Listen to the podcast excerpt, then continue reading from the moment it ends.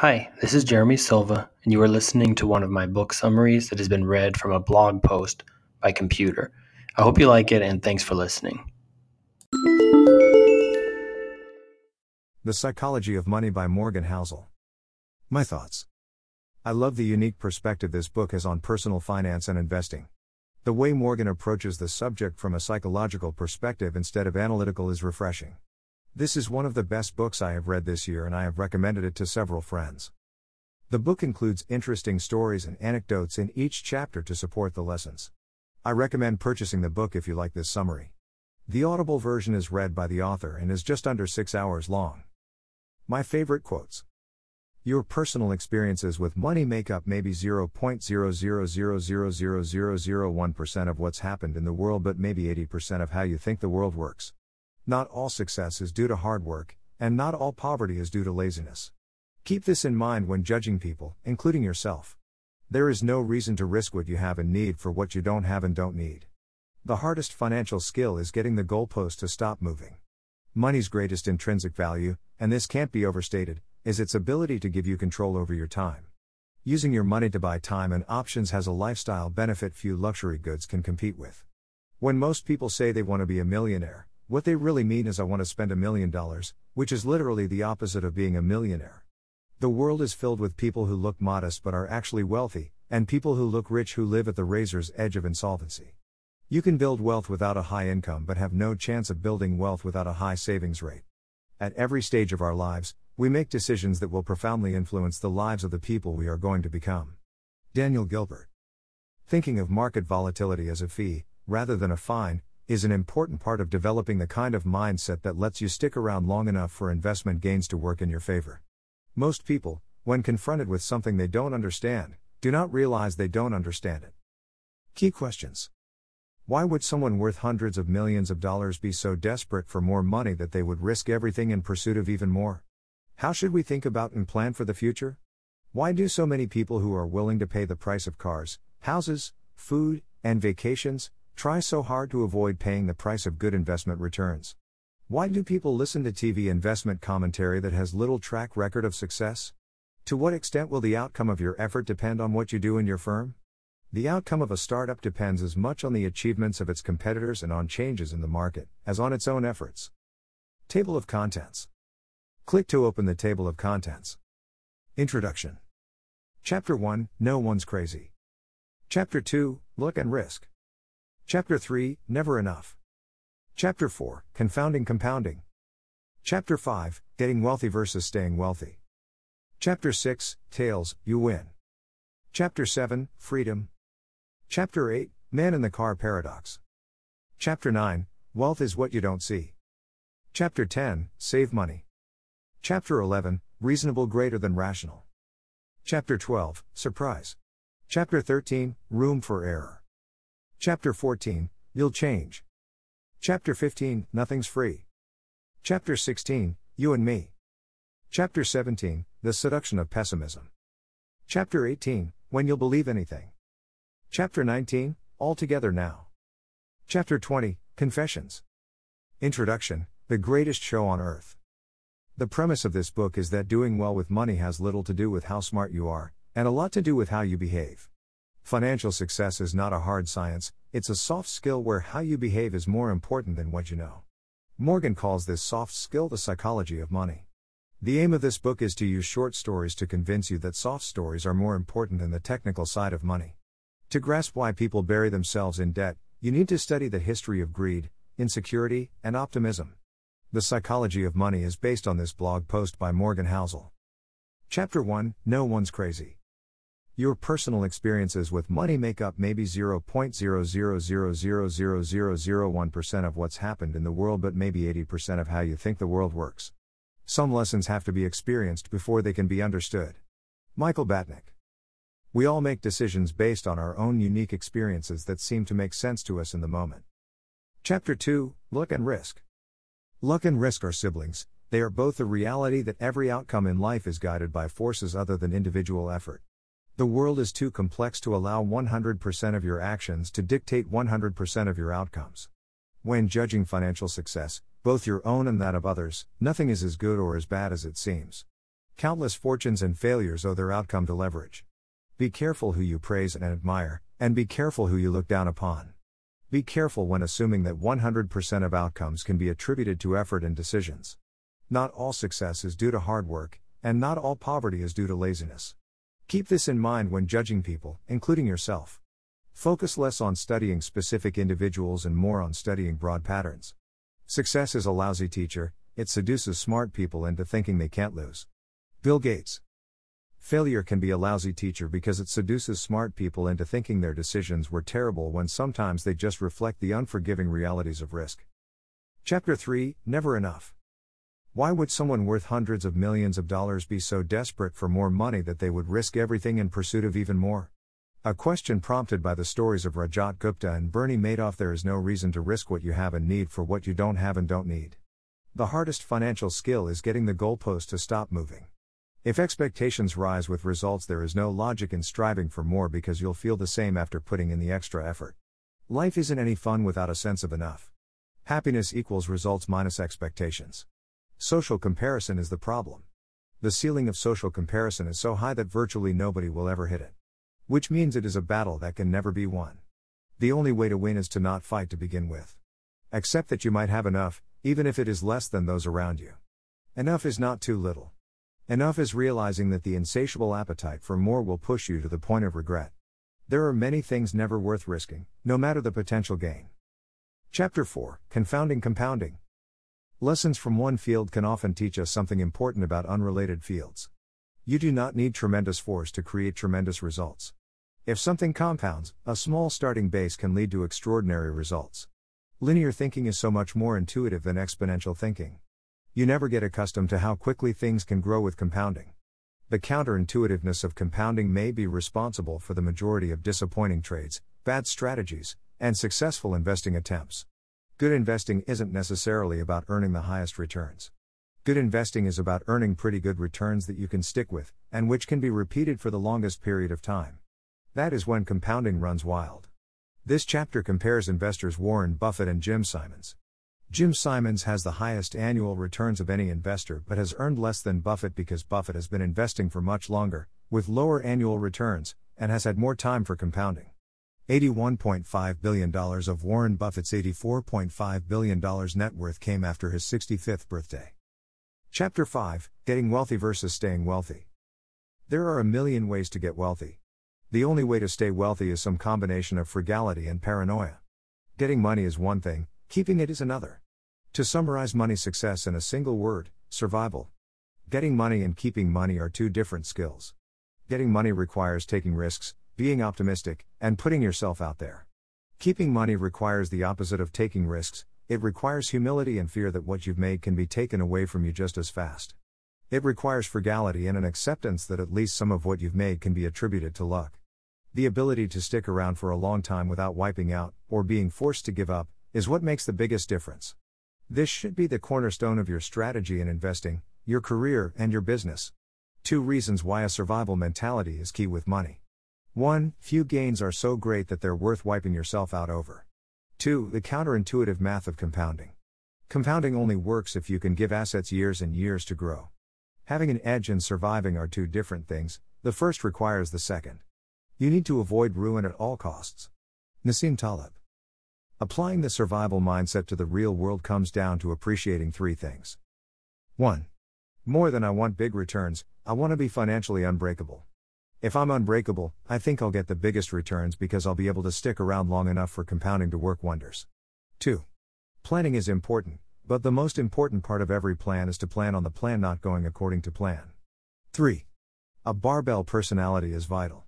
Optimistic about the future, but paranoid about what will prevent you from getting to the future. Preventing one desperate ill timed stock sale can do more for your lifetime returns than picking dozens of big time winners. Compounding doesn't rely on earning big returns, merely good returns sustained uninterrupted for the longest period of time, will always win. Many bets fail not because they were wrong, but because they were mostly right in a situation that required things to be exactly right. Room for error, often called the margin of safety, is one of the most underappreciated forces in finance. A mindset that can be paranoid and optimistic at the same time is hard to maintain. You need short term paranoia to keep you alive long enough to exploit long term optimism. Chapter 6 Tails, You Win. A lot of things in business and investing work this way. Long tails, the farthest ends of a distribution of outcomes, have tremendous influence in finance, where a small number of events can account for the majority of outcomes. It is not intuitive that an investor can be wrong half the time and still make a fortune. Anything that is huge, profitable, famous, or influential is the result of a tail event, an outlying one in thousands or millions event. Most of our attention goes to things that are huge, profitable, famous, or influential. When most of what we pay attention to is the result of a tail, it's easy to underestimate how rare and powerful they are. The idea that a few things account for most results is not just true for companies, it is an important part of your own behavior as an investor. Tails drive everything. When you accept that tails drive everything in business, investing, and finance, you realize that it's normal for lots of things to go wrong, break, fail, and fall. Chapter 7 Freedom The highest form of wealth is the ability to wake up and say, I can do whatever I want today. The ability to do what you want, when you want, with who you want, for as long as you want, is priceless. It is the highest dividend money pays. Having a strong sense of controlling one's life is a more dependable predictor of positive feelings of well being than any objective conditions of life we have considered. Source The Sense of Well Being in America by Angus Campbell. Control over doing what you want, when you want to, with the people you want to, is the broadest lifestyle variable that makes people happy. Money's greatest intrinsic value, and this can't be overstated, is its ability to give you control over your time. To obtain bit by bit, a level of independence and autonomy that comes from unspent assets that give you greater control over what you can do and when you can do it. A small amount of wealth means the ability to take a few days off work when you are sick without breaking the bank. A bit more means waiting for a good job to come around after you get laid off, rather than having to take the first one you find. Having six months of emergency expenses means not being terrified of your boss, because you know that you won't be ruined if you have to take some time off to find a new job. More still means having the ability to take a job with lower pay but flexible hours or a shorter commute. Using your money to buy time and options has a lifestyle benefit few luxury goods can compete with. We've used our greater wealth to buy bigger and better stuff, but we've simultaneously given up more control over our time. At best, those things cancel each other out.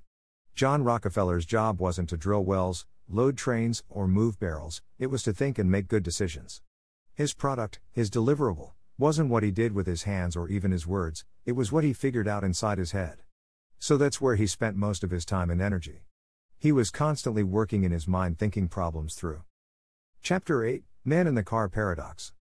When you see someone driving a nice car, you rarely think, wow, the guy driving that car is cool.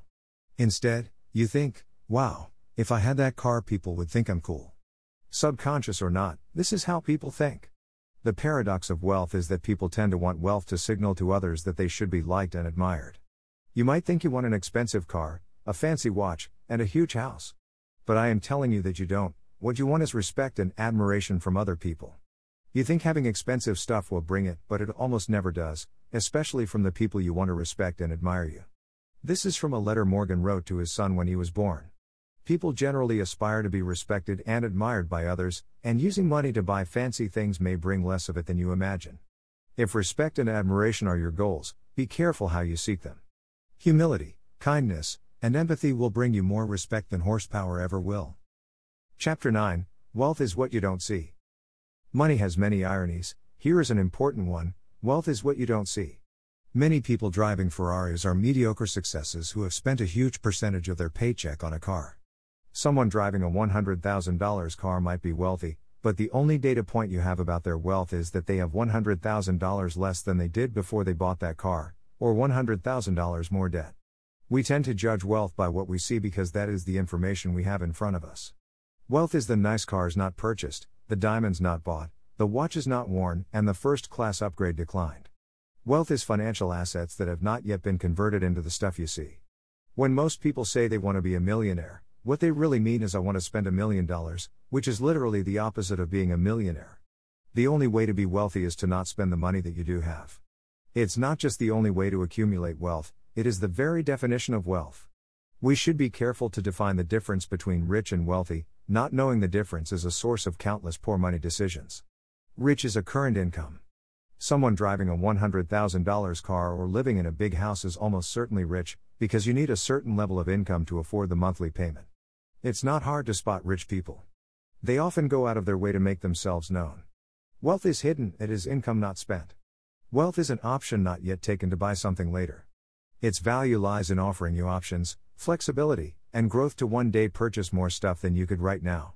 It is easy to find rich role models, but it is harder to find wealthy ones. By definition, their success is more hidden. It is so ingrained in us that to have money is to spend money, that we don't get to see the restraint it takes to actually be wealthy. Since we can't see it, it is hard to learn about it.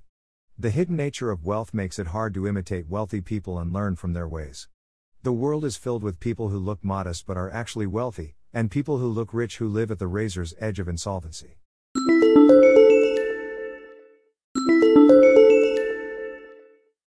Chapter 10 Save Money. People need to be convinced to save money. Past a certain level of income, people fall into three groups 1. Those who save. 2. Those who don't think they can save. 3. Those who don't think they need to save. Building wealth has little to do with your income or investment returns, and lots to do with your savings rate. If you view building wealth as something that will require more money or big investment returns, you may become too pessimistic. Wealth is just the accumulated leftovers after you spend what you take in. You can build wealth without a high income but have no chance of building wealth without a high savings rate. Learning to be happy with less money creates a gap between what you have and what you want. Spending beyond a pretty low level of materialism is mostly a reflection of ego approaching income.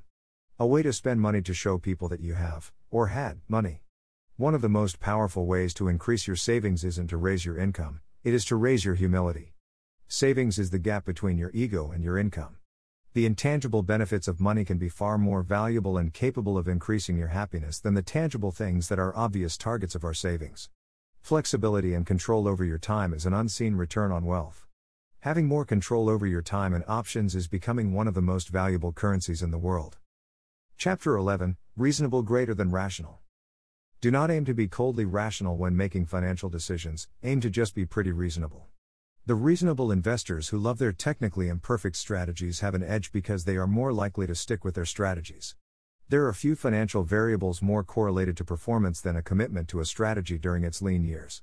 This historical odds of making money in U.S. markets are 50 50 over one day periods, 68% in one year periods, 88% in 10 year periods, and 100% in 20 year periods.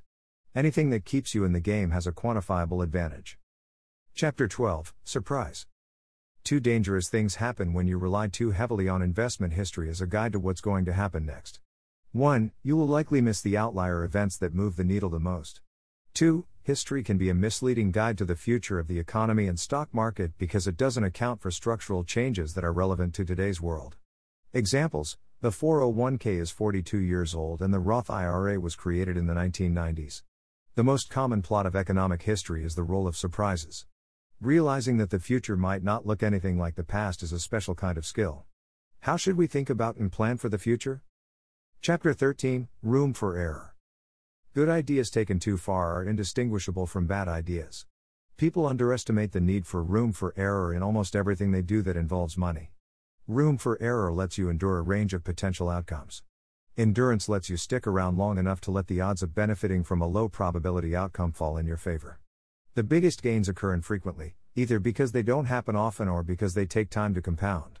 The person with enough room for error in part of their strategy, cash, to let them endure hardship in another, stocks, has an edge over the person who gets wiped out when they are wrong. Can you survive your assets declining by 30%? On a spreadsheet, maybe yes, but what about mentally? It is easy to underestimate what a 30% decline does to your psyche. Your confidence may become shot at the very moment opportunity is at its highest. Having a gap between what you can technically endure versus what's emotionally possible is an overlooked version of room for error. An important cousin of room for error is optimism bias in risk taking. This is defined as an attachment to favorable odds when the downside is unacceptable in any circumstances. Leverage is the devil. Leverage, taking on debt to make your money go further, pushes routine risks into something capable of producing ruin. Rational optimism most of the time masks the risk of ruin some of the time. Morgan thinks of his own money as a barbell. He takes risks with one portion and is terrified with the other. The ability to do what you want, when you want, for as long as you want has an infinite ROI. You can't prepare for what you can't envision. Avoid single points of failure. If many things rely on one thing working, and that thing breaks, you are counting the days until catastrophe. The biggest single point of failure with money is a sole reliance on a paycheck to fund short term spending needs. The most important part of every plan is planning on your plan not going according to plan. Chapter 14 You'll Change. An underpinning of psychology is that people are poor forecasters of their future selves. Imagining a goal is easy and fun. Imagining a goal in the context of the real life stresses that grow with competitive pursuits is something entirely different.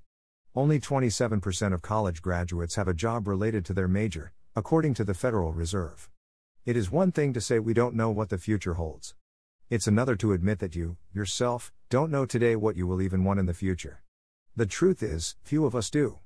The end of history illusion is what psychologists call the tendency for people to be keenly aware of how much they've changed in the past, but to underestimate how much their personalities, desires, and goals are likely to change in the future. At every stage of our lives, we make decisions that will profoundly influence the lives of the people we are going to become. When we become those people, we are not always thrilled with the decisions we've made. Daniel Gilbert. Many of us evolve so much over a lifetime that we don't want to keep doing the same thing for decades on end. Rather than our money having one 80 year lifespan, it has perhaps four distinct 20 year blocks. We should avoid the extreme ends of financial planning. Assuming you'll be happy with a very low income, or choosing to work endless hours in pursuit of a high one, increases the odds that you'll one day find yourself at a point of regret. Compounding works best when you can give a plan years or decades to grow. This is true for savings, careers, and even relationships. Endurance is key. Balance at every point in your life becomes a strategy to avoid future regret and encourage endurance.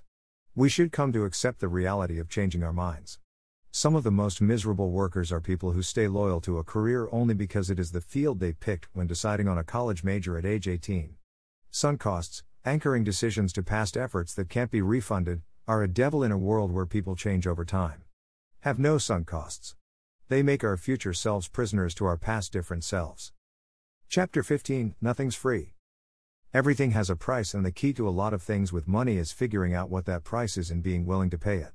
The problem is that the price of a lot of things is not obvious until you've experienced them firsthand when the bill is overdue.